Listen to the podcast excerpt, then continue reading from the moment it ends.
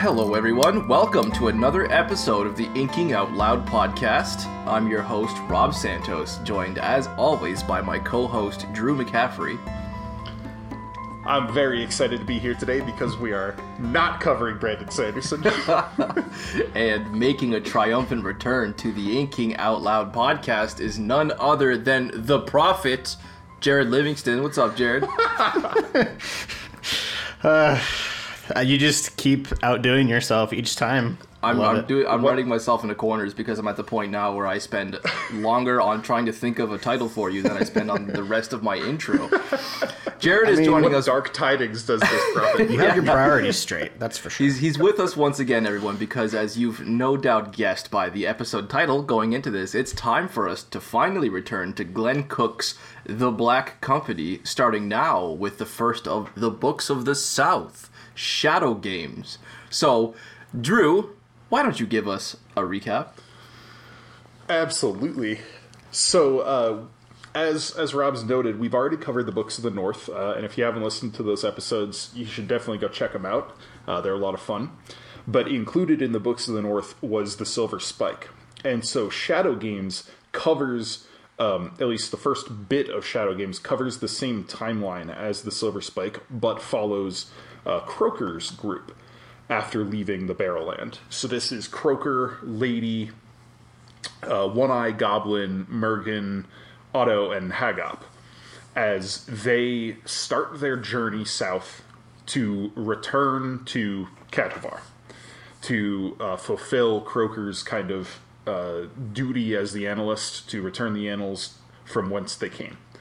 And uh, they start out heading heading south and, and see the uh, the degradation of the ladies' empire has begun a little bit. They deal with some some uh, deserters from the army in a, a clever, classic Black Company trap before they go to make a stop at Charm because that's where the annals are. After the ladies' forces captured them.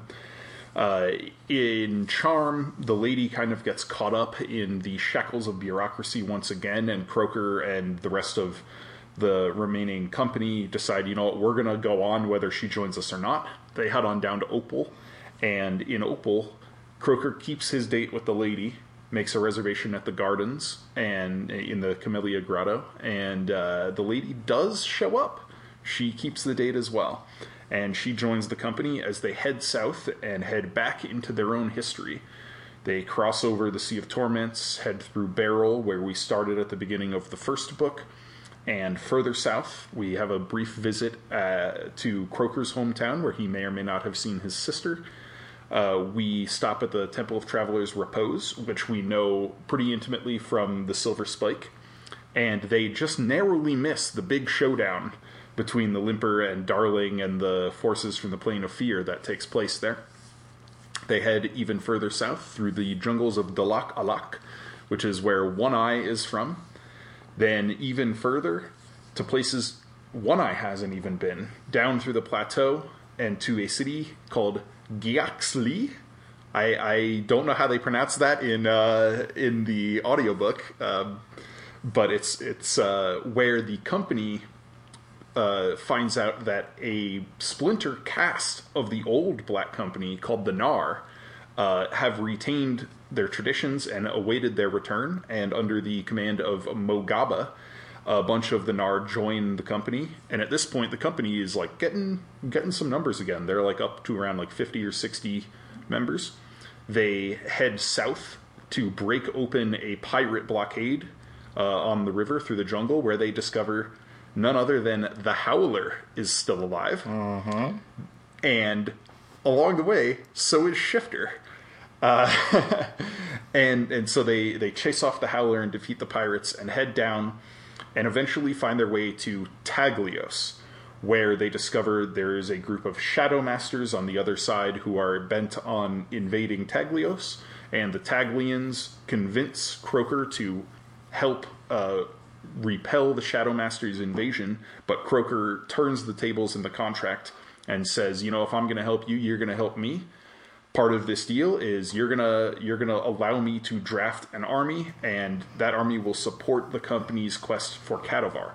and there's all kinds of mystery about why the Taglians don't want them to get there. Uh, there's a whole bunch of obfuscation going on about the true history of the company. But in the in the uh, the immediate moment, there are some Shadow Master armies to beat, and they do beat them. Uh, Croaker, along with Lady and and Mogaba, train an army, whip snap, and defeat the Shadow Masters at uh, the the ford at the main. And with the momentum of that victory, they head on down into the Shadowlands and take Stormguard or Dejagore, as uh, the city was once called, and discover that the Shadowmaster in residence there is none other than Stormbringer, who is in turn killed with the help of Shapeshifter, and Shapeshifter as well is killed uh, during this this whole showdown. And another Shadowmaster army shows up, and Croaker, with with his semi advantageous position, decides to trot out and meet the Shadowmasters on the open field, and the battle does not go super well. Croaker gets taken down with an arrow through the chest.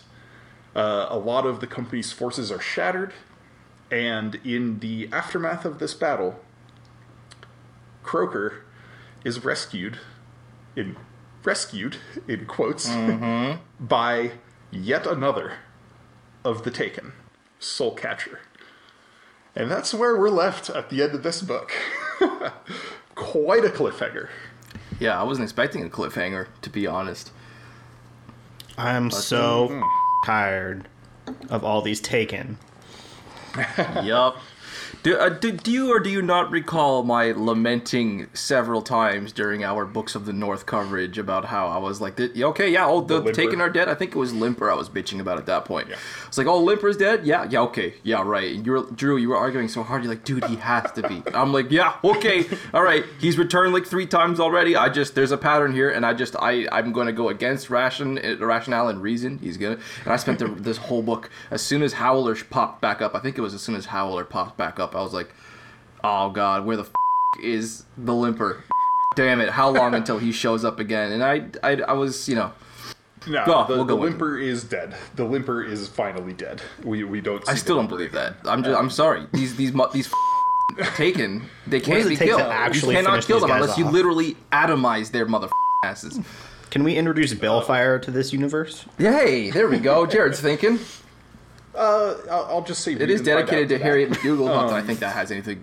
Never mind. Yeah. Just, uh, well, I was going to bring that up as part of the uh, the style thing here. is that uh, this book is in fact dedicated to Robert Jordan's widow, Harriet McDougal, who you know, as we mentioned on some previous episodes, was a a phenomenal editor, uh, a high powered editor in the New York publishing scene, and was responsible for editing many of the most popular fantasy series in the uh, 80s and 90s. Um, but but yeah, as far as the Taken go, uh, this is obviously the main style point, and it seems you guys are not fans of this this particular. dude, I wasn't a fan of it in White Rose. Yeah, Um, I don't. the the nice thing is that I, I think Glenn Cook even recognized that, and that's why by the time this book is over, two of the resurrected taken are dead already. Um, you know, and and that it's like uh, we we have we have the Howler and Soulcatcher basically left. Shifter and, and Bringer are gone. So. I really don't like that plot device in general with sequels where it's like, oh, the the storylines, you know, the evil people that you thought was wrapped up in the previous books, nope, they're actually alive. I just yeah, it's repeated threats. That's what it is. It's like oh, he's the threat again. Okay, I I don't mind so much the return as I mind them returning and then being the same threat once again. It's like oh, Yeah, I do like the um, anti-hero. I do like the the I I think you will you will both be much more satisfied going forward with this because the Taken do not really remain the same like types of players as they were. it's a spoiler that I do not mind hearing. Thank you very much. That makes me feel better. Yeah, I mean, Soulcatcher in particular, I think is one of the absolute best characters Glenn Cook has written, and uh, and and I couldn't say that on previous episodes because she was only in like two thirds of a book. um, but but yes, she is back, and she is extremely interesting going forward. Yeah, I didn't even mind the return of Soulcatcher so much because that Soulcatcher is a little different. There's something that reads a little different about her. She's a little unique. There's there's Mm-hmm. Yeah. more to be had, but yeah, it, yeah. So, all right, uh, going on into style proper though. Um, I'll, Mm-hmm. I'll talk about the prose as I did last time. You know, as was with the case with the the previous four Black Company books that we've covered.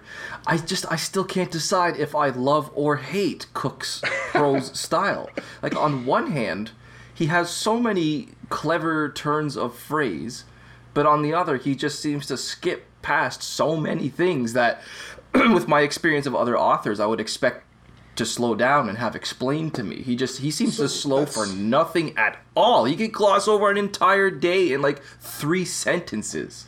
That No? was one thing I was going to bring up is that I think, it, especially starting in this book, his um, he does spend more time on on certain things. Like there were there are scenes like the uh, the battle in the swamp, for instance. If that had happened in the first book, that would have been one and a half sentences. You know, it would have been like we sailed south and broke the blockade. The Howler was there. And then we came to the third cataract you know like uh in here we we get like a whole blown chapter on this entire battle. Um and similarly the battles at like the main and and dejagore where in in the black company we only get like one real battle described. And even then it, we miss a lot of the battle of charm because croaker's off doing things with the lady but here it's like blow by blow like formations marching and counter marching we have like all the the gritty details of their strategy and and i like that a lot. Like to me this book is more fun than any of the books of the north because he spends more time on uh because croaker's the captain now basically. Yeah. croaker he, he doesn't say it as much but he is proud of himself he wants people to know reading the annals he's like look at how clever i was like so he spends time describing the battles and describing his gambits and his stratagems and i like that makes it It's fun not. to me It's not the action scenes or the battle scenes that I have a problem with. Thank Uh, you. I feel like there's a lot of trudgery and like just traveling in the first half of the book that's really slow to me, and I feel like I'm. Oh. I feel like oh. I'm oh. drudging through it. Not where I thought you were going with that. Okay. yeah that's that's very interesting to me because like no i, I always feel like the travel flies by and No, I think it- I agree. With, I agree with Jared. I didn't actually notice it so mu- until he, he brought it up. But you're right. I was I was getting a little. I don't want to say jaded. That's too strong of a word. I, I think it's an overused word, jaded. But I was starting to, to, to gloss over a little bit. I, I'll would say generally speaking, I struggled getting through like the first half of the book, and then I flew through what I thought was an awesome second half. Uh, Taglios So, is which where is it why I have- started yeah then then you're gonna you're gonna you're gonna enjoy the books of the south so much more than the books of the north Yeah. I, I was really happy to get back with Croaker narration. Mm, Same. Oh my God, same. That that's the uh, almost my entire point about Croaker is how how glad I am to get back in his head. Although one one thing I'm sick of is the um, the whole ongoing trope with the duel between One Eye and uh, you're getting sick of that what uh, Yeah, What's I mean, I was already sick of it. I we already griped about it myself in, in previous books. Although this time it didn't seem as obnoxious. It didn't seem like um, I don't know. It I, liked it didn't how- bother me as much as it did previously, and I can't I really. liked how he used it to why. inform more than just like character development this time. That it was like the whole deal with Frogface was foreshadowing for the double cross yeah, uh, on Soulcatcher's part. You know, Yeah, where, like- where we have that scene where they get drunk and they're like legitimately trying to kill each other, and uh, and the lady's like pointing out that the shadow that Goblin had, she's like too powerful for him to control, and Frogface is stronger. Like there, one I should not be able to control Frogface. Like something's up there. You well, know? yeah. Can I just think say, was- what's with like these names that he gives these really crucial characters like Toad Killer and Frog Face? Yeah, I think was a that's part of the, the the Glenn Cook charm is like, or, or the Black Company charm specifically is the the names. Uh, they're they're always like a little goofy Baldo and the Geek and the Freak and Yeah. Weezer. I, I, as, as far as this the, this this constant pranking and this mischief between One Eye and Goblin, it I would I will say previously it bothered me a lot because it felt very formulaic. It felt like it was due every time it happened. Like oh yeah, we got to get another one of these out of the way. I will say in this book, and I can't quite put a finger on why. In in this novel, in Shadow Games, it felt more inspirational. It felt more like it was allowed to pop up naturally, and it didn't bother me quite hmm. as much. And I really, re- I'll, I'll be getting to one of these scenes in my favorite scenes. I actually will Yeah. be. Oh, I didn't even. I'm gonna have to think of my favorite scenes as we go through this episode. I'll actually say it was probably the fallout from one of these encounters that made it into my favorite I'm scenes. so not used to covering books in one episode anymore. Yeah. Yep, yep, yep. After yep. we just did like a billion episodes on on four books of the Stormlight Archive. And still, somehow, still not enough. yeah. Oh my gosh. But, yeah, I don't know. um, I don't know if it's um, this is style section related, but can we appreciate how awesome the cover is on the compendium version? oh It- yeah. On, even on five inches of Samsung Galaxy, it looks pretty badass. I'm not gonna lie. Yeah. Yeah, no, Raymond Swanland is the cover artist. He is hands down my favorite cover artist going. Um, and I'm actually a little bitter about this right now because I was uh, I was involved in a like a Twitter fan poll where like each person could submit their three favorite book covers, and then people would vote on whose three are better. And I lost in the first round to like not very good covers, but Yeah. the person who beat me has like three times the followers I do, so it was just a popularity contest. Like I had uh, I had the Towers of Midnight ebook cover, also done by Raymond Swanland with Perrin forging the hammer. Oh, And dude, that was the same uh, guy. Yeah, and then I had a good cover. this Shadow or Books of the South cover, and then I had Rhythm of War, and and I lost in the first round, and I was I was pretty bitter about that. But uh, but yeah, th- I will say like this cover is the reason I started the Black Company in the first place. Uh, you know, I was just at Barnes and Noble one day looking for a new new fantasy read, and of course I saw the cover. I was like, wow, that is awesome. And Cover of book saw, five, you know, eh? it, was, it was books, you know, Which was uh, book four at the time, but yeah, right? the like Yeah. yeah. books four, five, and six, and and um, and I was like, okay, well, I don't want to like you know just buy this because it's in the middle of the series, and and thankfully they had just like a the standalone version of the first book with the original terrible cover art. Um, if you want to get a laugh, go look up the original Black Company cover artwork. Um, Is it as bad as Dune? uh, as God Emperor of Dune, um, it's, Yeah, it's whichever one has the penis snake on it. Yeah, it's it's not as weird as that one, but it's campier. It's more Oh, cartoony. interesting. I like campy though. I think I like campy.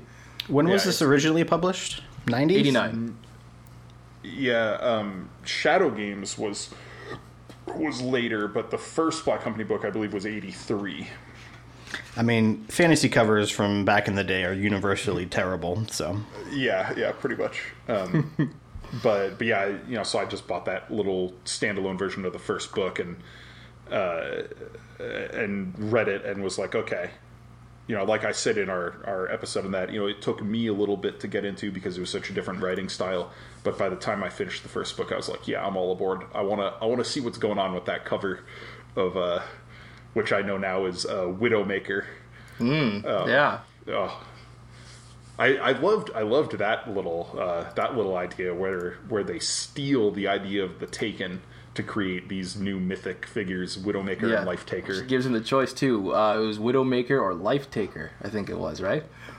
Did you catch the the little quip there, where he he picks Widowmaker and Lady gives him a look? Yeah. Um. What was? I, did, I didn't pick up on the iron or the significance of that. He made Lady a widow. Oh.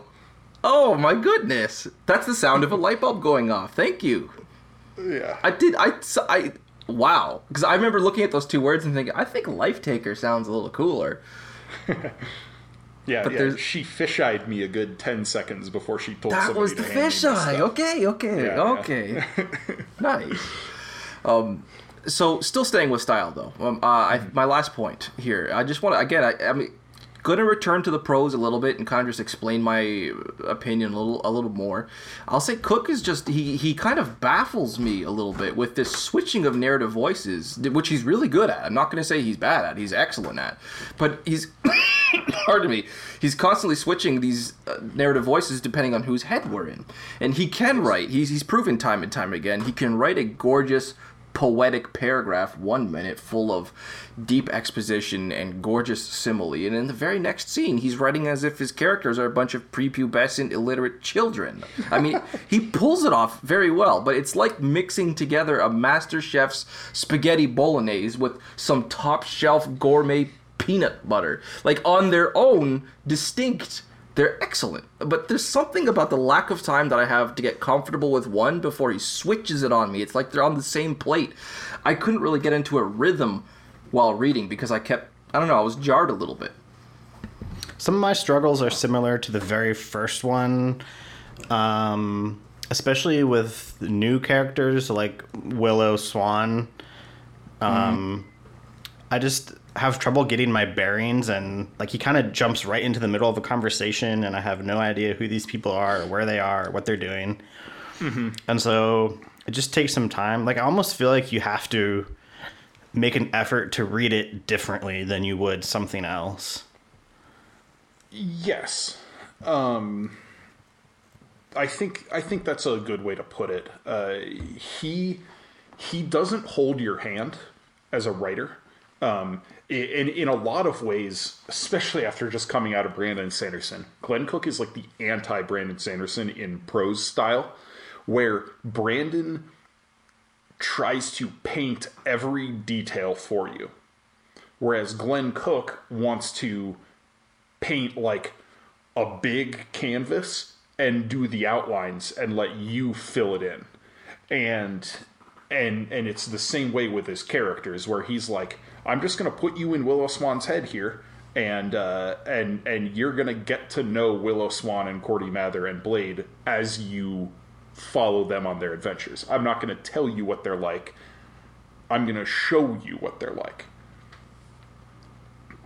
So, uh, and and personally, I love Willow Swan. I think he's hilarious.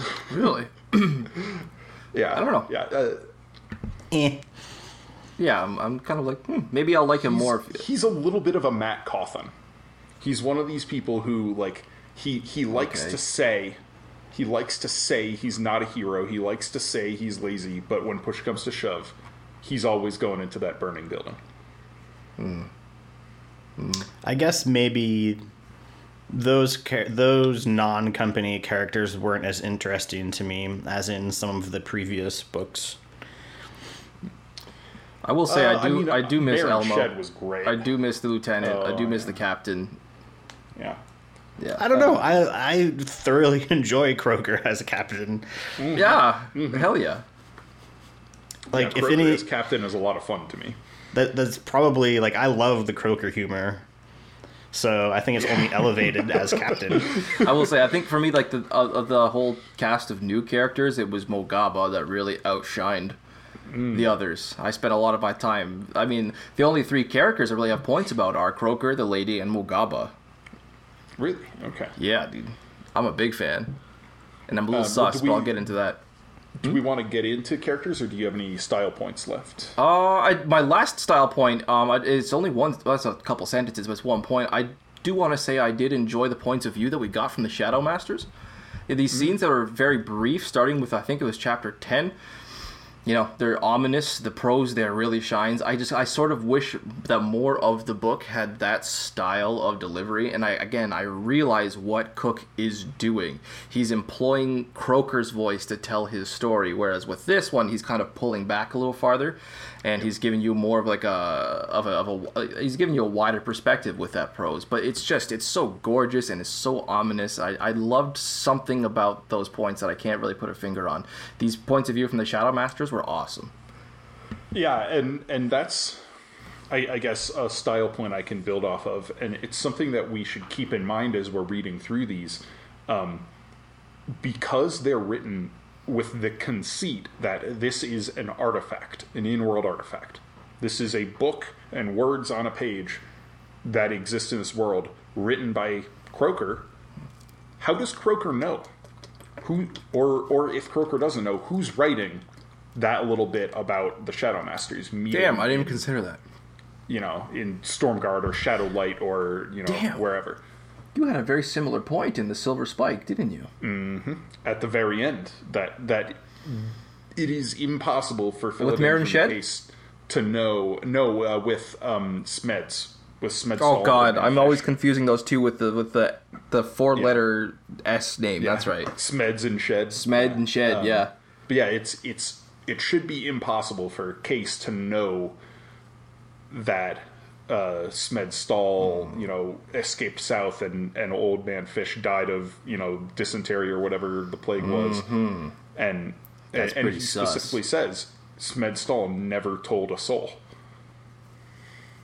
Unless we're talking. So yeah, here- yeah, yeah.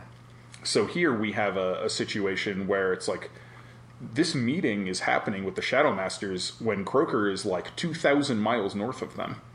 How the heck does Croaker know that meeting happened, much less what happened at it? Yeah, it's a little odd. It's a little odd. That's the end of my style points, though. Wait a second. Are you asking with- Are you asking rhetorically, as in you know the answer based on later books, or I don't even I'm- want to know if Drew knows. I'm asking rhetorically. That's all I'll say. Yeah. I'm asking rhetorically. Cool. Uh, the this book does more with building mysteries than any of the earlier books. Uh, there, this this question of the company's past. What is what is the deal with Taglios and the company? What happened there? Why is everybody so scared of them? What is Khatovar? Like why why do people not want the company to return? There all of these questions are looming over us at the end of the book. So what I don't understand is why Croaker this whole time is so insistent on this mission to get to Khatovar. I I don't get it. Because he took an oath, right? Like he has to do this. This is his job as annalist. I I think that's a question you should be asking. It seems very ill-advised to go through all of this. As of as of right now at 8 p.m. on November 11th, having not read anything else. I, I think that's an astute question. Okay. So uh shall Does- we start with Croaker? Yeah, let's do it. That's a good note to start on Croaker with. Yes. You guys want to take it take it away? Jared, did you have another question there? Nope, nope, go for it. Okay. Well, I love Croaker. I'm just going to put that out there. Um, I, I deeply, deeply enjoy. Um, uh, part of the reason that I think this book is so much fun is because it's like it's Croaker unleashed in a lot of ways. Uh, he's he's the captain now. He gets to do what he wants, and and he gets to write about it and have fun with it. And so we get more hijinks than usual, and we get more just like fun events, and I think more humor. His sarcasm, his dry cynicism is Yes. just Perfect. shining. It's on full in display. this book. Like some of the some of the bits, you know, where- where the lady is trying to seduce him at the Temple of Travelers with Yeah. a pose, and and he just like totally, totally ruins it. And he's like, "Well, some of them you lose." Like, and How old is he? How old when- is he in this one? I? He's like early forties here. You know, like early Yeah, mid 'cause- forties. this is immediately following the events of the White Rose, right? Like this Yeah. is it picks up And right there. granted, they do spend like basically a year traveling. It it may not feel like that because it it's only like what ten or fifteen chapters of them traveling south, but it, it takes them a long time to get there.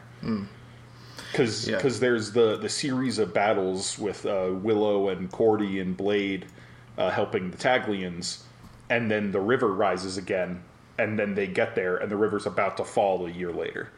So Yeah. Yeah, I mean, I really liked getting back into Croaker's head, and, and as you just said, Drew, my first point here is just that his his his jokes are on point for the entire book, and I, I have written down here a few of my favorite Croakerisms, as I'm starting to call them here. I'll, I'll read Yeah. three of them off for you. I decided it was time we laid up for a few days. We needed to regain our youthful bounce. Yeah. I love it. I love it. He doesn't even need to explain that it's a joke. You get, you know it already. I just, oh, it's so good. Once you know Croaker, you get the joke. Yeah. Well, well, and I love how a lot of the jokes also play into like building his character. Like when he's in the Camellia Grotto, and and he's got like the whole glamour over him, so everybody's mm-hmm. like terrified, and and, he, and all of the staff are being like obsequious.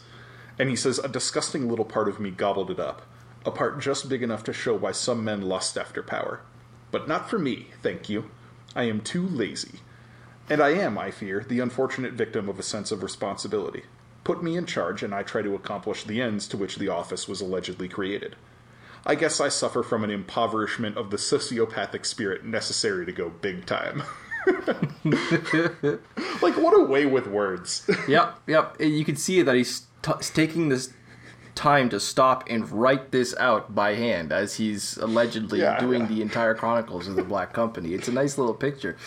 This one lady where the, the this one lady, this one moment where the lady goes, "You really know how to melt a woman. You know that, Oh. Croaker." Yep. I come have it armed with a highlighted right whole here. arsenal of such brilliant repartee. I was like, yes. I must yeah, confess that's where he's like, well, some of them you screw up royal. I've taken a liberty with your plans. Eh? One of my more intellectual moments. Don't you feel yeah, like I love this his sense of humor is what helps him get through it all? oh, for sure. It's how he stays insane. For sure. Yeah, and and when when he's like uh th- th- this one quote um when when they've broken the blockade and they're going down through Thresh and he goes, "I collected Mogaba and Goblin and a couple of the guys who looked like they ate babies for breakfast." like Yeah. I think my favorite was this moment where he got cock blocked by a storm. That was awesome. The pinhead gods had other ideas. I am not swift. Or sorry, I am not a swift worker. And the lady had her natural reluctances. And all of a sudden the sky opened up like somebody chopped open the bellies of the clouds. Especially after the previous chapter ending, right before that, you know? It's like, oh, Cro- ah, Croaker, you just can't win. Poor guy. And neither can she, for that matter.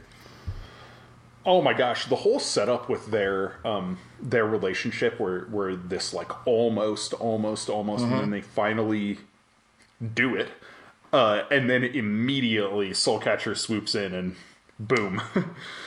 ruins Yeah. everything. Yep, Uh, yep, yep. I Shall we talk about I- the lady? Anything else about uh, Croaker? well, I have a couple more things about Croaker. All right. Um, he he has uh and maybe these are like kind of good segues into talking about lady too but i had this other quote here highlighted when they are uh they're at dinner. Or or not at dinner In- sorry in they're, they're in the tower of charm. Oh, in the tower of charm. And he says i guess each of us at some time finds one person with whom we are compelled toward absolute Yes. honesty. One person whose good opinion of us becomes a substitute for the broader opinion of the world and that opinion becomes more important than all our sneaky, sleazy scre- schemes of greed, lust, self aggrandizement, whatever we are up to while lying the world into believing we are just plain nice folks. I was her truth object, and she was mine.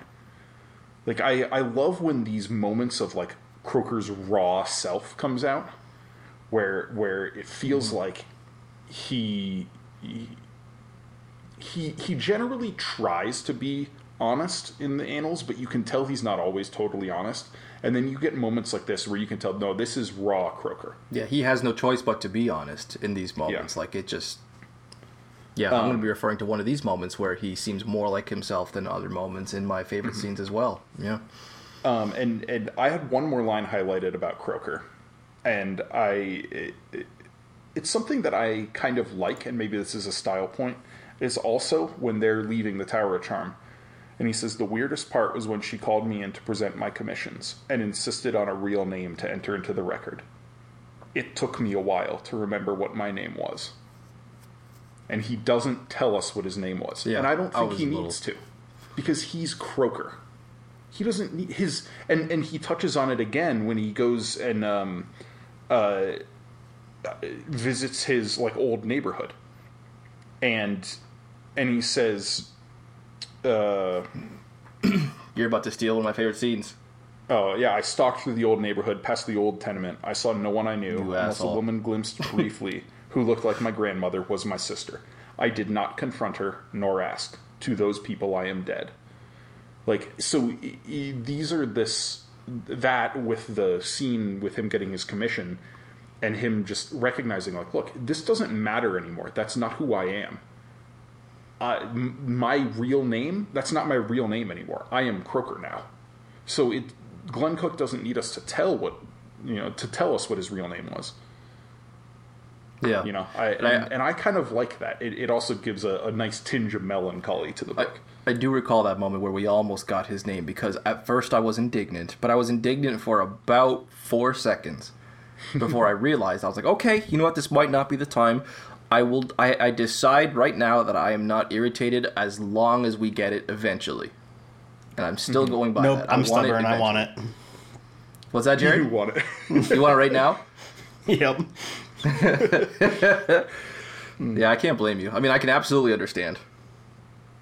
I mean, I, I definitely agree though. Croaker's best moments are when he's goes into introspective mode. Like he's almost nostalgic. Yeah. Oh, for sure. Um, I, I think that is a key part of what makes Croaker Croaker is his fascination with the past and his fascination with brotherhood. And the two of those combined form a powerful nostalgia for the old days of the company. Especially now that we're in a, a very much a new incarnation. Yeah, Which make him the perfect You- you annalist, get- you right? definitely Yeah. Oh, yeah. Yeah, and you get that sense when they're at the uh, oh god, the library. What was it? What's the name of the library now? I'm already drawing a blank. Temple of Travelers Repose. Thank you, thank you. Yes, when when the the trove of annals are just are, are kind of just offered up to him, and he just just leaves the lady hanging, completely leaves her, and he he realizes it afterwards because you can tell by the way he's writing it. But he he describes it almost as if like an involuntary sexual reaction. It's just like, oh, he Oh, yeah. needs this. He just like, oh, you again. It's one of these moments where you get raw Croaker. You don't get anything else. There's no mask. It's just what's pulled out of him, and he responds to it inst- almost instinctively. So you get a more of a sense of his character during moments like these. Absolutely, absolutely. So, So, I'm uh, done with Croaker. Yeah, let's let's talk about the lady The lady, Dorotea. because, oh, she is one of my all-time favorite characters. Not just in this series, just in general. Really? And I I adore her arc in this book, especially in the first half, where she is so vulnerable and she is so clearly struggling with uh, you know finding a new place in the world. And and she she even waffles. Like it, it seems at the beginning you know where where she's like I I'm going with the company. I'm going to be part of the company now. But as it goes there there are these moments where she second guesses herself in charm. Certainly it wasn't all just her being caught up in bureaucracy. She she wasn't sure she doesn't want to leave behind being the lady. We saw it so powerfully in the white rose her sacrifice that it really was a sacrifice to her to give up her power. Um, you know she she saw it as like the the thing next to death. And and then even once she makes that decision we get to the border of the empire when her guards are trying to you know like trying to figure out what they want to do and and croaker tells lady he's like look uh, the same deal goes for you. If you cross that line you swear the oath. You become part of the company. You you abide by all the same rules. And she has to like think about it and she and she tells him straight she's like you know you can be a real ass sometimes croaker. And uh and and she eventually has to make that decision and it's really only after um uh, croaker kind of finds her out with shifter on the boat uh that that she is forced to make the final decision and she really steps into her role as a member of the black company not trying to be the lady anymore I think it was that point when I finally first started trusting her. Finally. Because for a lot of this book, I was suspicious. I mean, and for good reason. You know, she she was not entirely working to the same goals as Croaker. And let's not, let- I mean, let's not forget who she was. Right, right.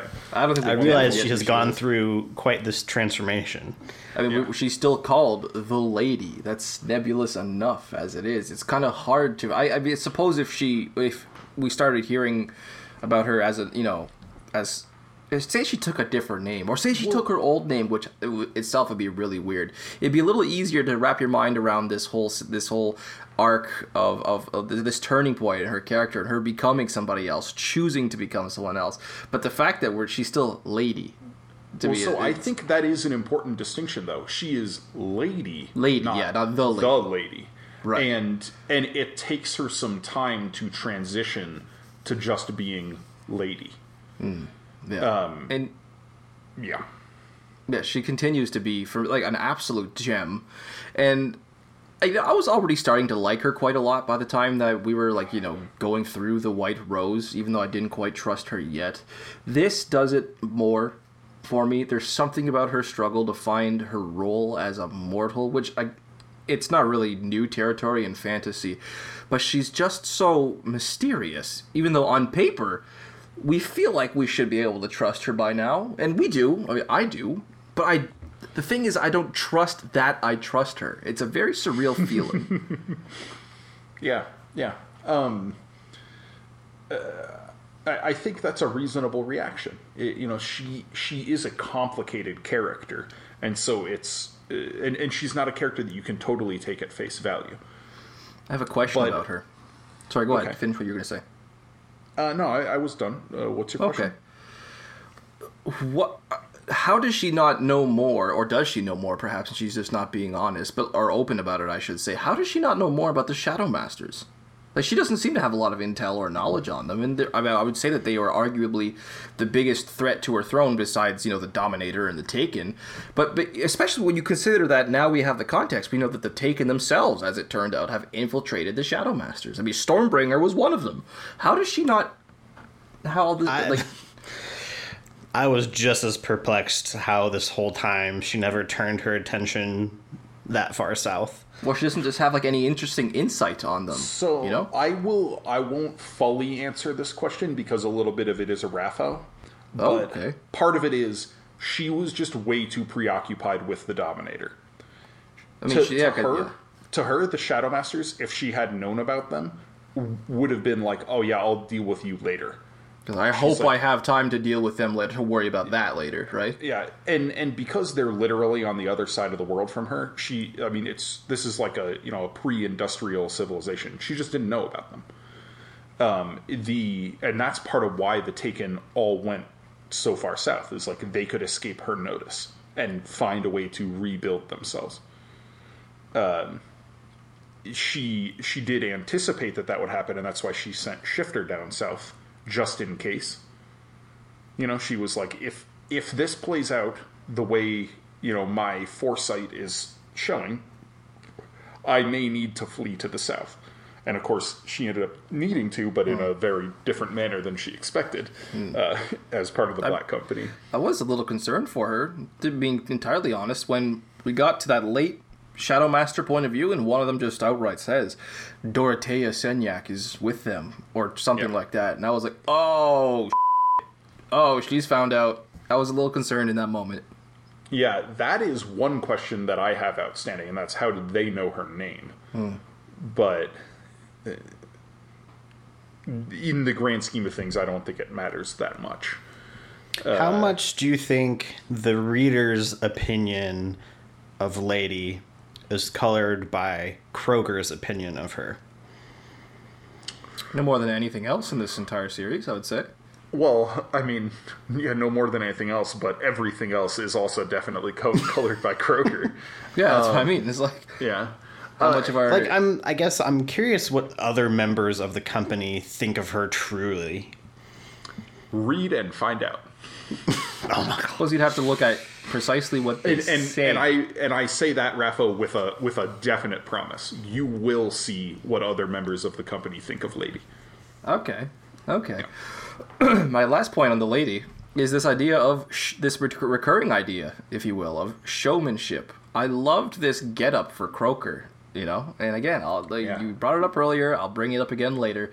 Um, but as a side note, her own get up sounds pretty hot. Yeah. Not gonna lie. So I'm all about that powerful woman in armor vibe, you know. And Hey. she, it sounds like she rocks it. Isn't it like full black leather? That, Well, well, she gets armor Like- for Life Taker, but most of the time she goes around in yeah, like skin tight leather, and and that's Oh, does she? I was Yeah, talking I about the think there's, powerful um, armor. uh, let me let me find the line. Um, uh, dang it! Are you talking about the little shake? No, it's um. it's- also, it's how old in- is she? Yeah, you know? yeah, Very old. When when they're approaching Gea-Xle, and uh, and Croaker says as they're going through the streets, people stopping to stare at the pale faced strangers. Lady got half the attention. She deserved it. She looked damn good. Oh, that's right. Yeah. Very damn damn, good. damn good. Yeah. Black and tight both became her. She had the body to pull it off. like, Yep. it's like okay, Croaker, put it back in your pants. Like, yeah. Hold on. There's something endearing about that. It's like okay, like about Croaker's interpretation of that. It's like okay, he's got his mind in the gutter, but at the same time, you know, Well, I I also kind of appreciate his attitude toward it, where he's not jealous about it. Like other other characters may, you know, other Raven. Maybe like you know riding or or like you know in a modern day example, maybe out and about and and other people are gawking at your girlfriend or whatever, and you get like jealous and protective about it. Like Croaker's just like, nah, man, yeah, they're they're right, she's hot. like, Yeah. Can't blame them. Yeah, I, I myself. I mean, I mean, it does sound great, but I'm all about that that you know Xena warrior princess vibe, right? I grew up in the '90s, Yeah, so yeah. But uh, yeah, it sounded pretty awesome. I do like that that she was able to complement that, you know, Croaker's whole whole get up there. uh, do we have any more notes on the lady? Because I have one last Nope. thing, but I'd like to close with it. Go ahead, my man. Unless Jared has anything. Um. so uh, she is as i said like one of my favorite characters ever and and i love how we get an exploration of her in this book the next book is where that really comes to fruition because the next book is the book of lady What do you mean? lady that? wait, wait, is the wait, wait, wait. annalist for the next book Wow, As in, really? sh- All right, I'm stopping the podcast. I gotta go read Dreams of Steel. Oh my god. And there's a reason why Dreams of Steel is one of my favorites because you know, like you said, you you wanted to see what Lady was like, not through Croaker's lens. You're gonna get to see it. Oh my god. Okay. Okay. Well, it Sweet. makes, I, guess, Alright. I guess that makes sense. She kind of has to pick up the reins given Croaker's situation. Mm-hmm. Mm-hmm. Yeah. All right. So let's move on with that bombshell. Drew just drops the bomb and strolls on. Are there any other characters? I have Mogaba. I just want to glow about this guy, if I may.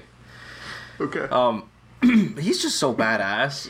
I was I was really floored and impressed by the idea of the Nar and their leader is a man worthy of the title. You know, at, at one point, Croaker thinks about how, you know, technically the Nar have stayed truer to the principles of the Black Company than the Black Company themselves had of late, or something along those lines.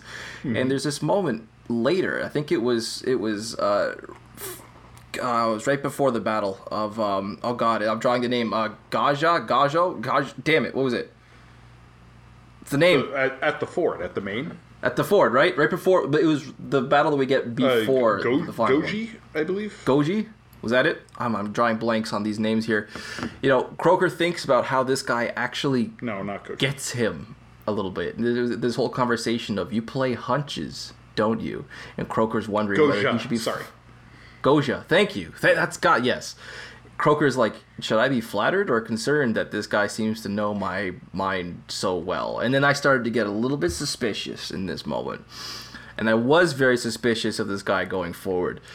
This guy, of course, being Mogaba. I, I mean, I didn't want to be. I this guy was just so cool, but logically, I had to be. You know, particularly, um, the fact that Croaker was putting so much trust in his organization of the troops, and Mogaba's organization of the troops. I did feel better when Croaker mentioned that the lady herself was leading the hard tactics, I think, where she was taking a bigger role there. But I couldn't help but think that, like, what if if what Croaker said about the faithfulness of, of the Nar was true, Mogaba could be a strong competitor for the title of captain. And I was like, uh oh, is this guy actually working to betray them, or maybe just betray Croaker? And then it didn't happen. But I was, I was still worried, and I didn't want to be worried, you know. But he was badass all the way through to the end, and that that one epic line that he has: "Plans are mayflies when the steel begins to sing." Just oh my. Cook hits with that line so hard. Oh, I loved it. Yeah, you know that was that was definitely Glenn Cook's before the arrow line. Yep. Yeah. Yep. The best uh, plans. Yep. But, uh, but yeah, Mogaba is another character whom I like a lot. I think he's a fascinating character, and he's a lot of fun as well. Maybe not fun isn't the best word for him. uh, the the like giant like warrior specimen um, with no apparent sense of humor. Uh, It's huge.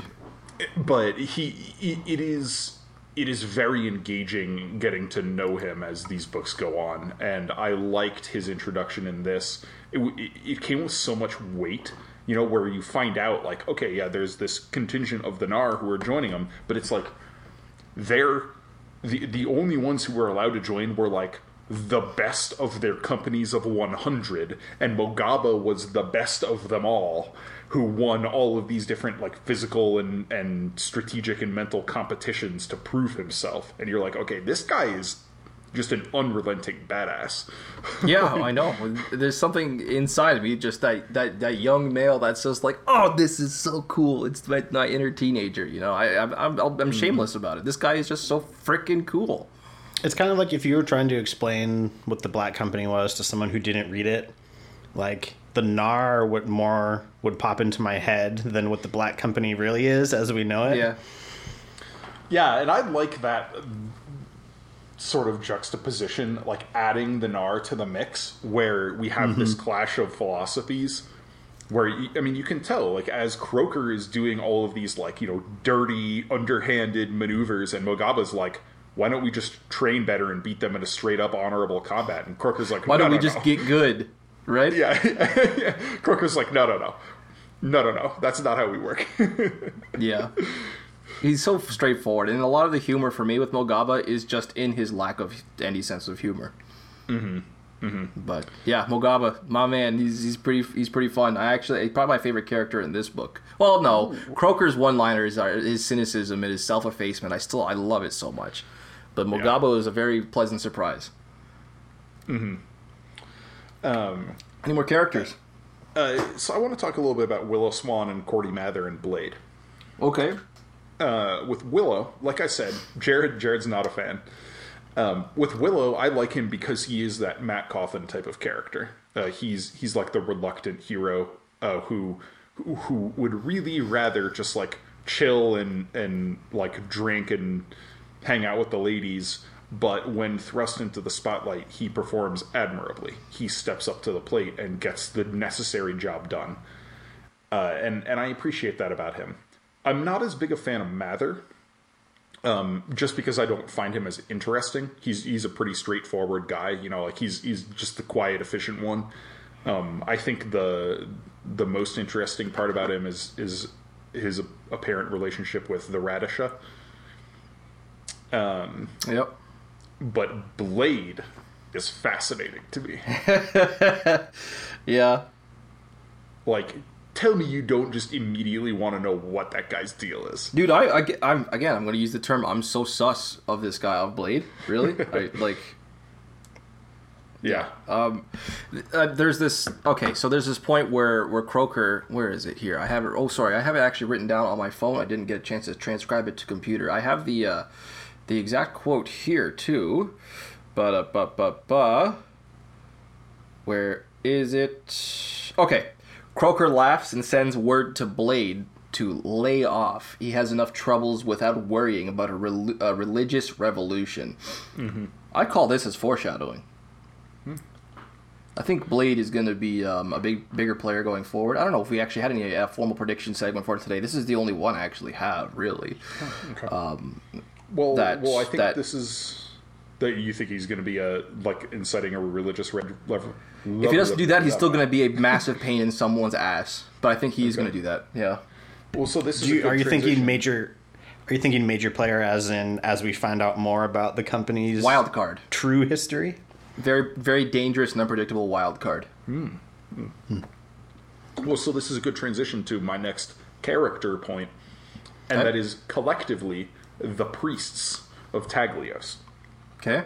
What do we feel about the the political and religious situation, and and what is happening with the priests there?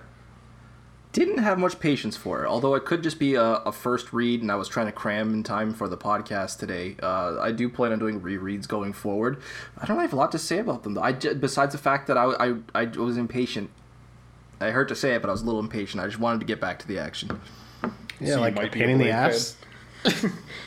Sorry? You so you agree with Blade that you know the population needs to trot out a couple hundred priests and stick their heads under the water for an hour until they learn to behave themselves? I mean, I would I wouldn't go quite to that extreme.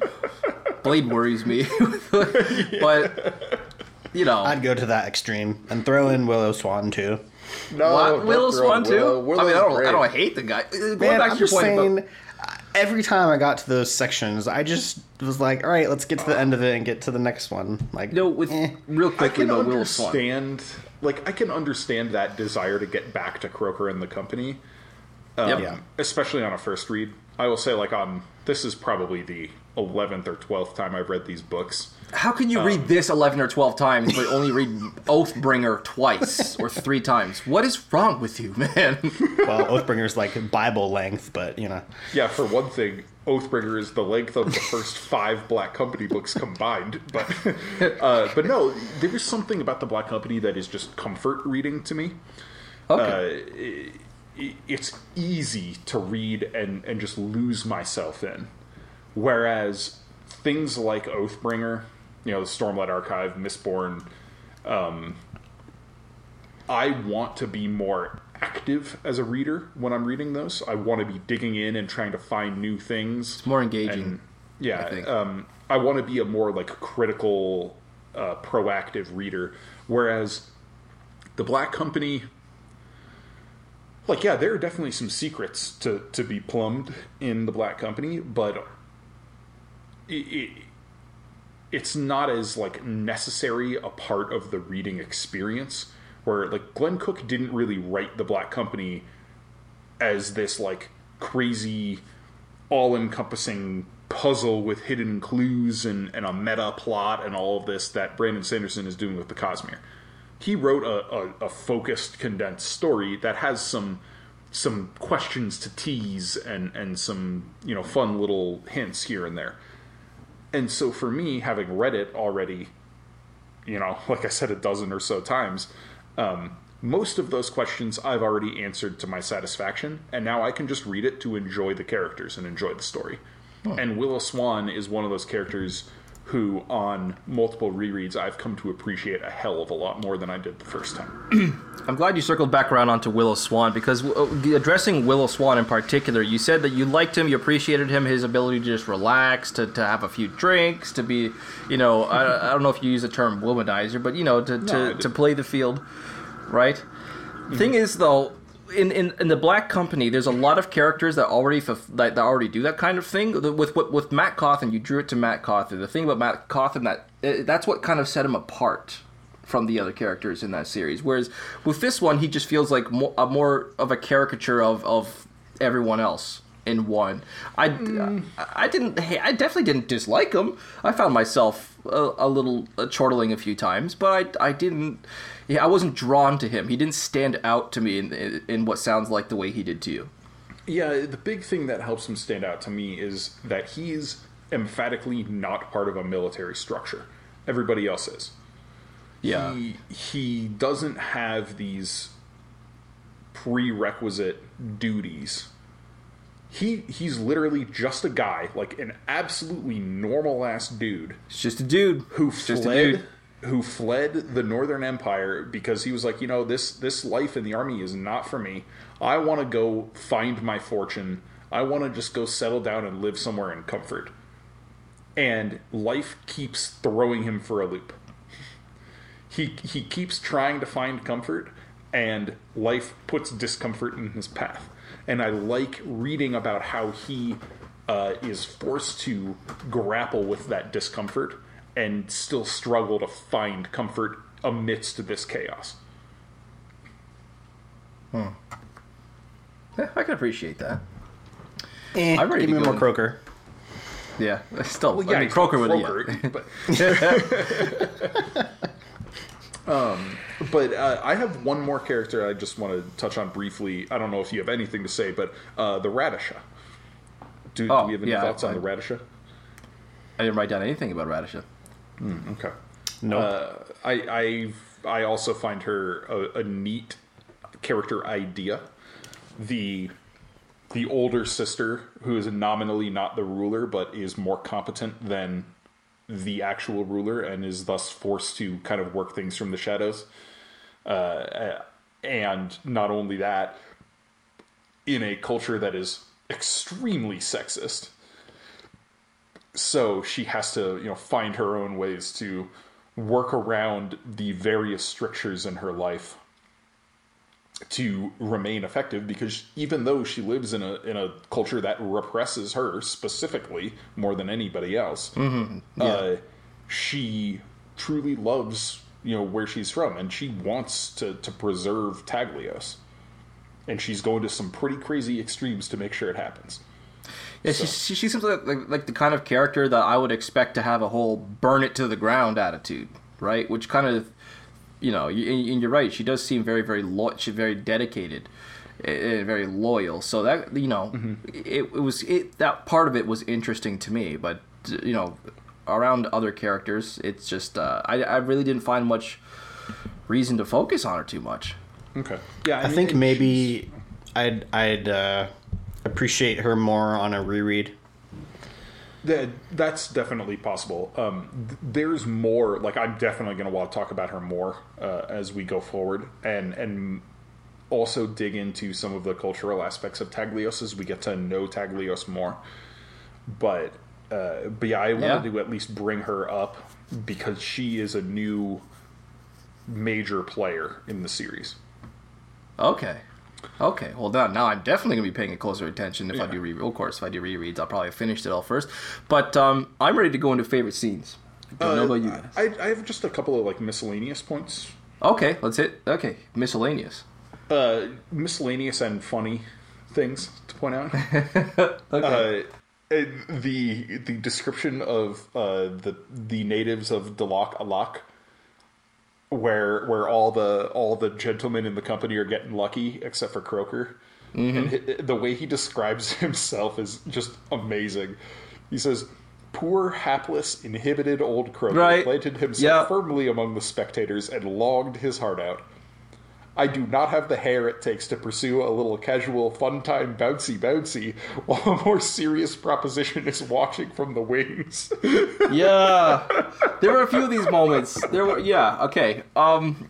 I'm officially using the term bouncy bouncy yeah, yeah. in my Yeah. day to day. Yeah. Some casual fun time bouncy bouncy.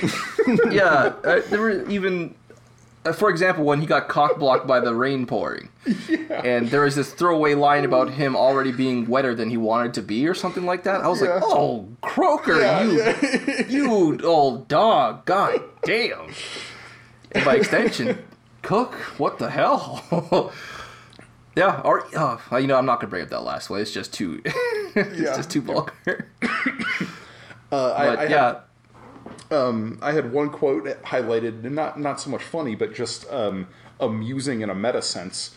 Now that we've read the Silver Spike, uh, when they are approaching Beryl, and they're like, "Okay, we can't stop here. Like, we'll get caught up in the bureaucratic bullshit again. So we're just gonna like cruise through town."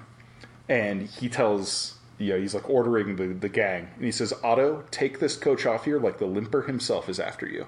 yeah. Little did Croaker know, the limper himself was after them. um, And then the other one that I had highlighted was that chapter 10, the Shadow Masters uh, meeting.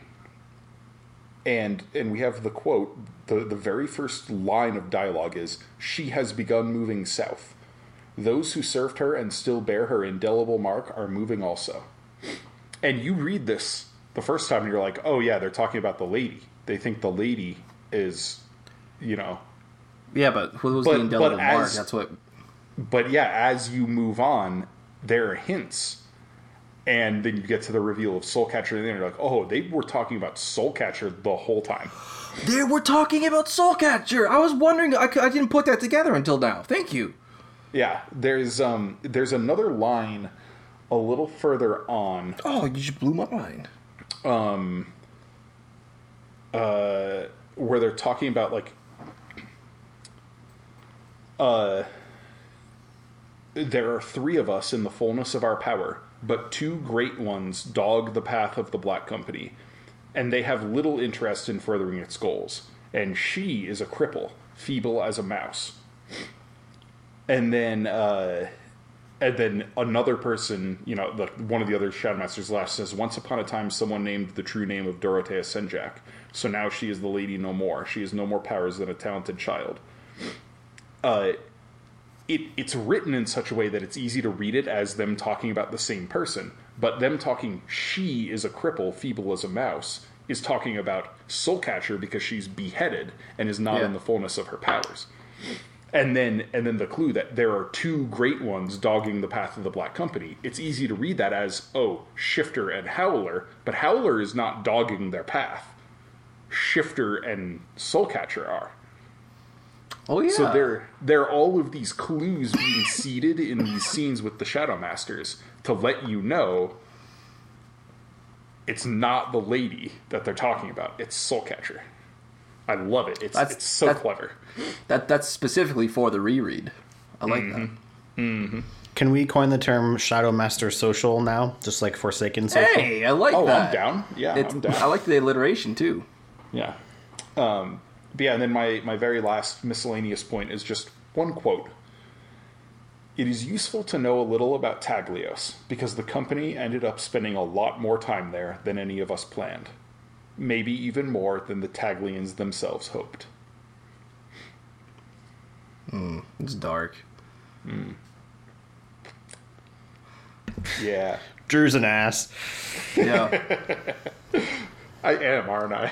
he's a delightful ass. Okay. Okay. All right. So, uh, Jared, do you have any predictions? Uh, nope. Okay. Not on the spot. Let me think. Okay. Well, well let's do our, our three favorite scenes then. Okay, Um, Uh, Rob, do you want to kick it off? I'll kick us off here. I'm just gonna decide which which order I want to go in here. Um, hmm. Okay. uh, so you, you brought this up earlier, Drew, when we were talking about Croaker. I think it was your last point on Croaker. Um, when when when he's walking through the streets of the town where he grew up. I don't remember if we even got the name of the town actually, but the No, the quote is, "We don't." We do not get the name of his town. Okay, I feel a little better now because I feel like, oh, damn, that might have been a, a point that I missed. I stalked through the old neighborhood past the old tenement. I saw no one I knew unless a woman glimpsed briefly, uh, uh, who looked like my grandmother, was my sister. I did not confront her nor ask. To those people, I am dead. And that hurt reading that, me, Rob Santos, reading that, being as close to my siblings as I am, I can't imagine a world or a universe where I wouldn't even recognize them. And even if I did, to not want to reveal myself, that's just, to me, that's just so foreign. It's so terrible. It's it's so heartbreaking. I had to choose that as one of my three favorites. But then I found two more that I liked more. Yeah, yeah. So that one ended up as number three. That was number three. Okay, Jared, what Yep. was your third favorite? Um, I liked when he was at was it the Temple of the Repose, Traveler's Repose. Yeah. Travel Traveler's Repose, and um, chose looking through the histories rather than the lady. I mean, Yeah. come on, what book nerd can't like appreciate that oh, in some The the quote Yeah. for that one's pretty great too, where, where he's like, uh, you know, like "E- excitement, you bet. Ecstasy, oh yeah, like Yeah, yeah. It's kind of like, oh, okay, okay, Croaker, a little gross. calm down there, buddy. Little, calm down, little croaker. So my Hey, uh, my third favorite is the scene just before the attack on Dejigo, uh, Dejagore. Um, I, I, I got to find the quote here. Oop, it was a mistype. Dang it, was two mistypes. I have fat thumbs. Um, so the basically the night when Croaker and the lady finally have sex. I, I just I really appreciated the way Glenn Cook approached the whole scene.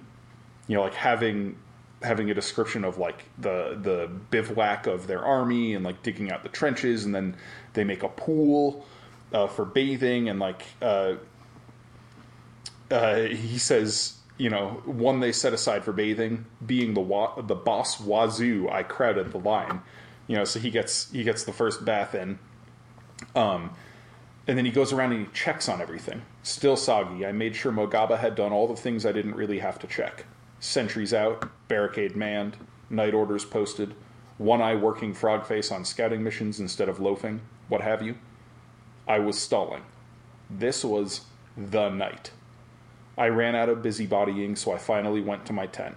I got out my map of Stormguard, studied it again, then got to work transcribing these annals. They have grown more spare than I like, but that has been the price of keeping up. Maybe Murgen will let me go. I did three pages and some lines and began to relax, thinking she would not come after all. But then she came in.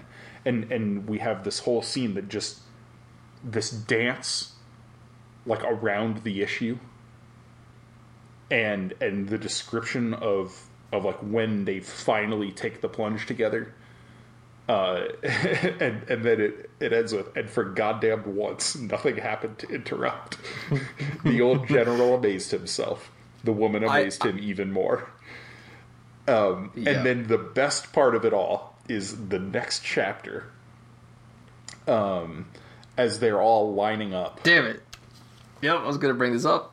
Yeah. Um, two things to be observed about being the only guy in 40,000 to get some the night before. 39,999 guys are so envious they hate your guts, but you're in such a positive mood it becomes infectious. And you can always tell them their share is behind those walls over there. Uh, It's it, it's oh that man. that like two sentence or three sentence little bit there is like everything you need to know about the the way the black company has to approach life where they have to turn the dark side of war into something funny so that they can cope with it right. And like- up until you oh. gave us that last line, because I left that out of the quote out. yeah yeah yeah not to not to ruin the mood. I was gonna say I totally forgot that we have a tradition here on the Inking Out Loud podcast. I'd like to raise a drink for the lady and Croaker, Yeah. who finally both got some. congrats on the sex um but yeah I, I just love the legwork this scene does for character Oh hey, whoa, and for phrasing is that uh, that still we're phrasing. doing? Um, We're still doing that. uh, but but it's it's some really really masterful writing where where he like this is what Glenn Cook is the best at. You know, you may talk about like not really appreciating how sparing he is with some aspects of his prose, but when he puts his mind to it, he can tell so much in so little. And and I think that's a real talent. And this scene is is one of those examples of it. Mm-hmm. Mm-hmm. I agree. Wholeheartedly agree. So I'm going to swap around my second and first favorite scenes, actually. I'm going to go with this one for my second favorite. Croaker finally having had enough of One Eye and Goblins. Yeah. Murgen, check these other guys out, see if we have any real casualties. Mogaba, drag that little shit over here. I'm going to knock some heads together and the pacing back and forth, smacking the baton into his palm. Because again, I, I imagine for for Jared, this was probably pretty satisfying to read too, because we've griped about you know a few of these interactions. Seeing these guys finally have a firm hand and Croaker just has enough of it, it was uh, it, it mirrored what I wanted to happen. It, it felt like almost fan servicey, but like in a great way, in a wonderful way. I Yeah. I had to put that one in one of my top three because of how satisfied I was to see that happen to these two. Enough of that shit. Yeah. Yep. Enough of that shit. Oh man. You're gonna learn today. yeah, yeah. okay. Okay. Right. Uh, Jared, what Jared? was your second? Um, honestly, one of my favorites, mostly like it was one of the most visual scenes for me, was when they first ran into the pirates and Howler showed up. Yeah. Oh, I I totally understand you. I have like super vivid images in my mind of like, you know, the skipping stones like bouncing out to scuttle the boats, and and then like the fireballs exploding in the swamp.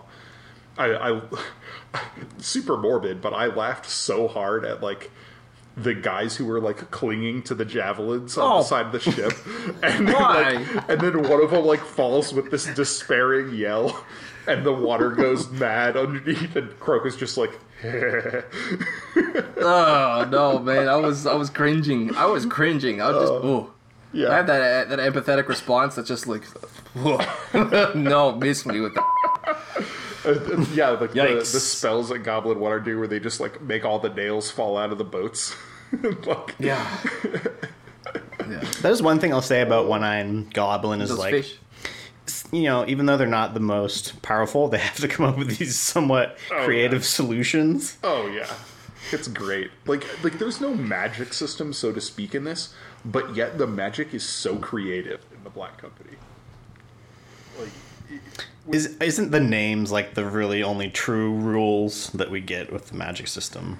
Uh, more or less. There's one. There's one kind of more rule that's explored later on, uh, a little bit, but basically, like what I mentioned earlier uh, in our Black Company episodes, were like, just because Goblin and One Eye are weaker doesn't mean they can't do the same things as somebody like the Lady or Soulcatcher or the Limper. It just takes them exponentially longer to make it happen, so it's functionally not worth it.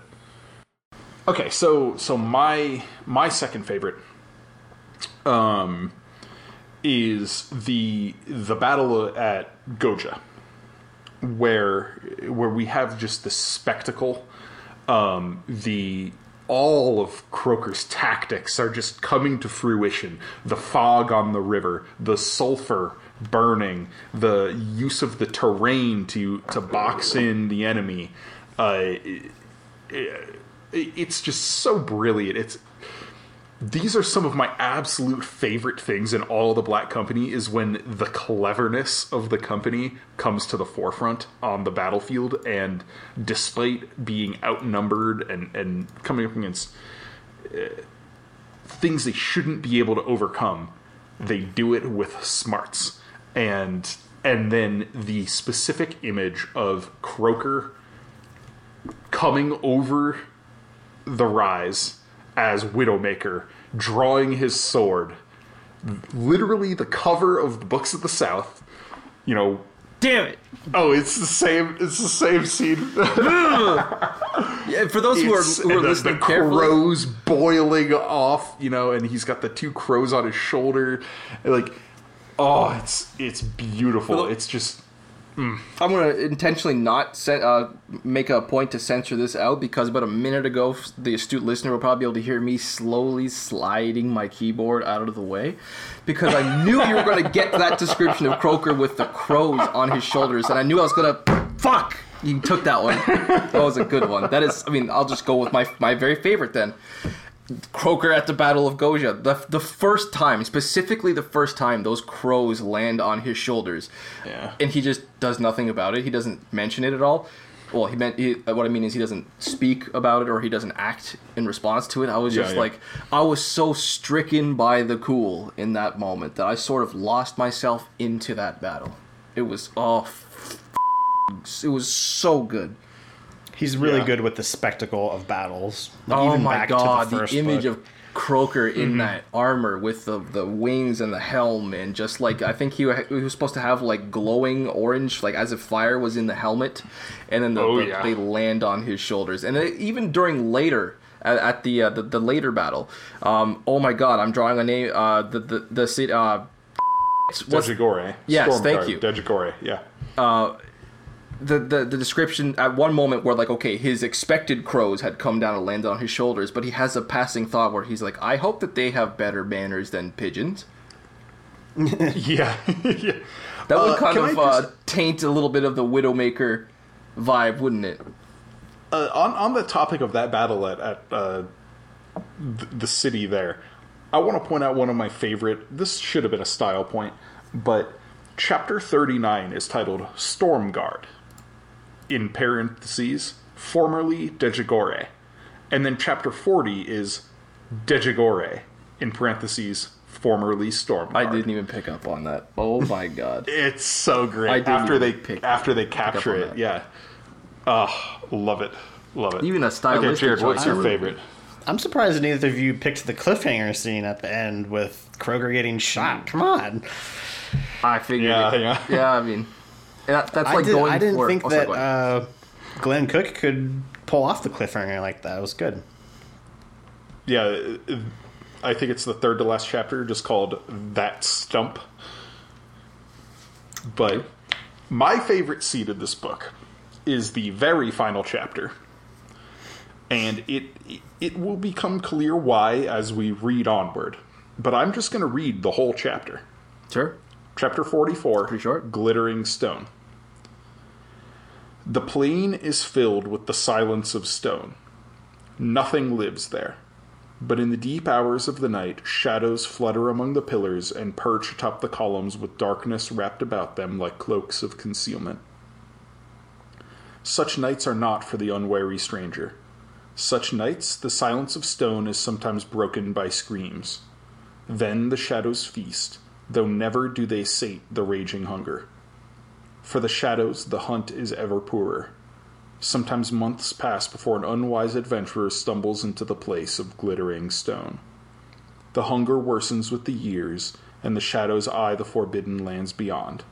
But they cannot go, and they cannot starve to death, much as they might wish to die. They cannot die, for they are the undead, bound by the silence of stone. It is immortality of a sort.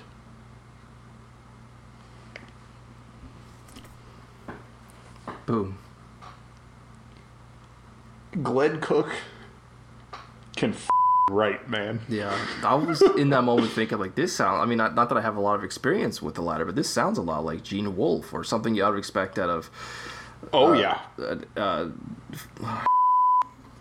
actually, really only You are Wolfe. I was right. I was gonna say Pat Rothfuss, but no, he's not quite that level. no, you're damn right. This, this is some beautiful writing. This Even is Erikson Glenn Cook Gardens saying, of the Moon and how that starts. It's got this this lyricism, this this Mm-hmm. poetry to that prose, and I can't make any sense of it. I can't ma- I can't make a sense of a single damn word in that chapter, and I almost don't want to. it, I will say, this is not the last time you're going to read something similar to this passage. But I want to point out once again the conceit of these books is that these are in world artifacts, and somebody wrote this. Not to blow my mind. This again. does not sound like Croaker. Not as we know him in It- any way. Nope. At, at least, yeah, like it, it doesn't sound, you know, like the way Croaker writes generally. Occasionally he can wax poetic. But again, how the hell does Croaker know what this is? Why is he writing about this? You know, the the mystery of what the hell is going on here, plus the just pure beauty of the writing, makes this simply my favorite scene in the whole book. Holy. I totally forgot we were still on favorite scenes. Yeah, Damn. yeah, it, it That took me away. That one did. yeah, and I I. Mm, I can't wait. I can't wait for us to get deeper in this series. I want a soundboard with that with that soundbite on it. For when I get to a really good scene, I can hit the Drew McCaffrey. so good. Oh my god, please encapsulates- stop. Well, we're a few drinks right. deep, getting a little saucy on the Inky Uh, I'm, I'm only one drink deep, but it's a it's a very big I'm not bottle. drink So, deep yet. Uh, but on that note, shall we head into the final draft? Yeah, I mean, I'll start us off since I just said I'm it. not quite a drink deep yet. For those who can't tell by what honestly may or may not sound like a more reserved version of myself, I'm a little bit sick today. I'm a little under the weather. And so um, I haven't been daring to drink because I fear that the collective hangover on top of the headache I already have may actually kill me. So I have been drinking. Where the hell is my bottle of water? There it is. I'm just drinking a regular Aquafina, the taste of purity, ladies and gentlemen. And I hate raw bottled water because it's so disgustingly sweet. I just ugh, don't like it. You say the taste of purity. I'm like the taste of responsibility. I mean, my liver is Being rejoicing. healthy. It is being sung a song that calls it home. But you know, yeah. it's good for today. So I'm zero drinking. ABV, uh, zero IBU. Okay. Yep. Yeah. Yep. Yep. Actually, we're probably at the point where my liver is going. What the f- is this? Yeah. All right, take it away, gentlemen. What are you drinking? Let's start with Jared. yeah. Uh, I actually had two, if we're being precise, during the length of the podcast. Nice. Ooh. So the first was from Full Sail Brewing. It is their Oregon's Original Amber. Oh, okay. So Jared's partying. Partying it up. Amber. Eh, it's like six percent, whatever. Uh, then the second one I had was from Elysian Brewing. Oh, Elysian. Yeah. Elysian, Yeah. is that it? Is that how it's pronounced? I didn't even know that. I did not know that. Uh, Night Owl Pumpkin Ale. Yeah. So Elysian is famous for their pumpkin beers. They have. uh Oh, you guys haven't had your Thanksgiving yet. Not yet. No, we have not. Oh, I keep forgetting that you guys have it in November. What the f? It's actually really good. I Uh, don't really like. I don't go for much pumpkin stuff outside of pumpkin pie. Mm-hmm. But this was really good. Nice. Yeah, yeah. Elysian kind of like built their like reputation on their fall beers, their their pumpkin flavored things. They've got like seven or eight different uh, um, pumpkin beers. It's definitely fall, So- like pumpkin, cinnamon. Yeah, in fact, I think I that brought nutmeg, an Elysian allspice, pumpkin cinnamon, beer yeah. on for uh, ooh, Blade of Tyshalle Part Two, I think. Really? Called How Dark you Knife. Rem- okay. It was either Blade Gotcha. of Tyshell Part Two or Caine Black or Caine's Law Part Two, uh, called Dark Knife, and I did not like that one. but but yeah, it, it was another Elysian pumpkin beer. Anyway, I am drinking a beer that I'm very excited for because not only is this a, a small town local beer from Colorado, this is from uh, City Star Brewing in Berthoud, Colorado, a very small town just south of Fort Collins where I live. Never heard of them. Yeah, they, they actually do some really good stuff. It is an Imperial Stout, 10.5%. Oh, is that all? Uh, it, it, it's not barrel aged and it's still 10.5. Like this is a this is a big boy. So Drew's party. This this beer was bottled and purchased on December 21st, 2019. So, I've had this in my back pocket for this episode for so long. Damn.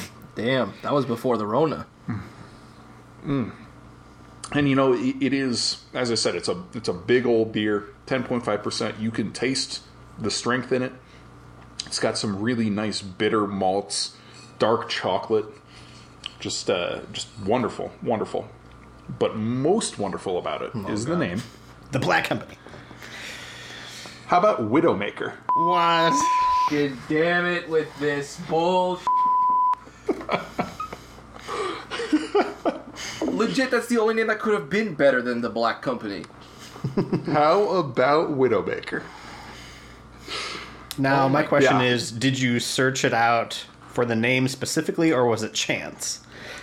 Uh, it was. I would my say it was chance. So, um, uh, a, a friend of ours, uh, John, uh, Jared, John Saylor, um, lives in Berthoud, and he, uh, you know, is also a big beer, craft beer fan, and he let me know that City Star Brewing was doing a big like stout release last December, and uh, and he's like, you know, do you want me to pick you up something? And I was like, oh yeah, you know, what what do they got? And he sent me the list, and I was like, oh, buy me a Widowmaker. like you need to get me a Widowmaker. so it was it was definitely some some fortuitous circumstance, but So the thematic was- streak is alive? oh, it is alive and thriving. Oh my god. it absolutely is. Uh, I, I, I've got, uh, I think, two beers next week as well already lined up, and I have one for, uh, I think, probably going to be "She Is the Darkness" Part One. That's another one that I've had for over a year, sitting in my in my fridge. So, Nice. uh, oh, I'm I'm super excited. But I uh, I think that brings us to the end of the episode. Unless we have any parting thoughts. no, I'm about- uh, how excited about, to go forward. Uh, how about we we just get like an overall rating for for this book from you guys? oh, I would give it three out of five. yeah, it, Jared nailed it. He nailed it for me. There were some definite five out of five moments, but again, it's just the the switching of the narrative. I went into this in my style discussion earlier at the very beginning. It's just the constant switching of voices, even though he does it masterfully. Um, I'm sorry, he can do it masterfully, but th- I didn't really have time to get too comfortable with any one voice. Even Croaker's, it was a little off-putting. And I think so mean, far, having read the first three and Silver Spike, that Shadows Linger is still my favorite thus far. Yeah, and I could still name Yes. 10 or 20 different scenes out of this book that make me wish I had any artistic talent whatsoever. Dude, okay, so you say that, and, and and I know you mean it, but you also kind of say it as a joke. That that glittering stone, chapter forty four scene. Uh, we'll we'll revisit this. It is things like this that make me, as a writer, feel like an absolute noob. like if someday I can write an ending scene or ending chapter to a book a tenth as good as this, you know, yep. I'll be thrilled. Cause, cause man, like the, the guy just has a touch. But uh, but I agree uh, with Jared on that. Uh, Shadows Linger is my favorite of the first five that we've covered. Um, I think Shadow Games here is probably my second favorite of those. Uh, maybe Silver Spike. I'd say Shadow Games and Silver Spike are kind of battling there. But I give this book like a about a four out of five. I would say. Cool. All right. Uh, So yeah, I think that is a wrap for episode 97. And yes, I know last week I said it was episode 97. Um, we had a typo in our spreadsheet, and so for all of our Rhythm of War episodes, and I think even some of our Oathbringer episodes, we were one off. Uh, but yeah, this is episode 97 of the Inking Out Loud podcast. Next up, we will be heading on into Dreams of Steel, uh, the the second and final book of the South in the Black Company. If you want to support the podcast, check us out on Patreon. Uh, it's patreon.com slash inking out loud. You can get access to episodes early, access to our monthly newsletter, monthly short fiction written by Rob or myself, bonus episodes, all sorts of fun stuff. Um, so yeah, consider supporting the show there. As always, I have been your host, Drew McCaffrey, and my co host, Rob Santos. Yep. And our returning special guest, Jared Livingston. Thanks for coming on the show again, Jared. awesome to be back. The Prophet. Well, uh, Jared, did you predict what would happen in Shadow Games? How was your uh, prophesying? I How'd predicted nothing. It was very disappointing. Yeah. Um, but, uh, you know, as always, thank you so much for listening, and we will catch you next time. Bye, everyone. Bye, everyone.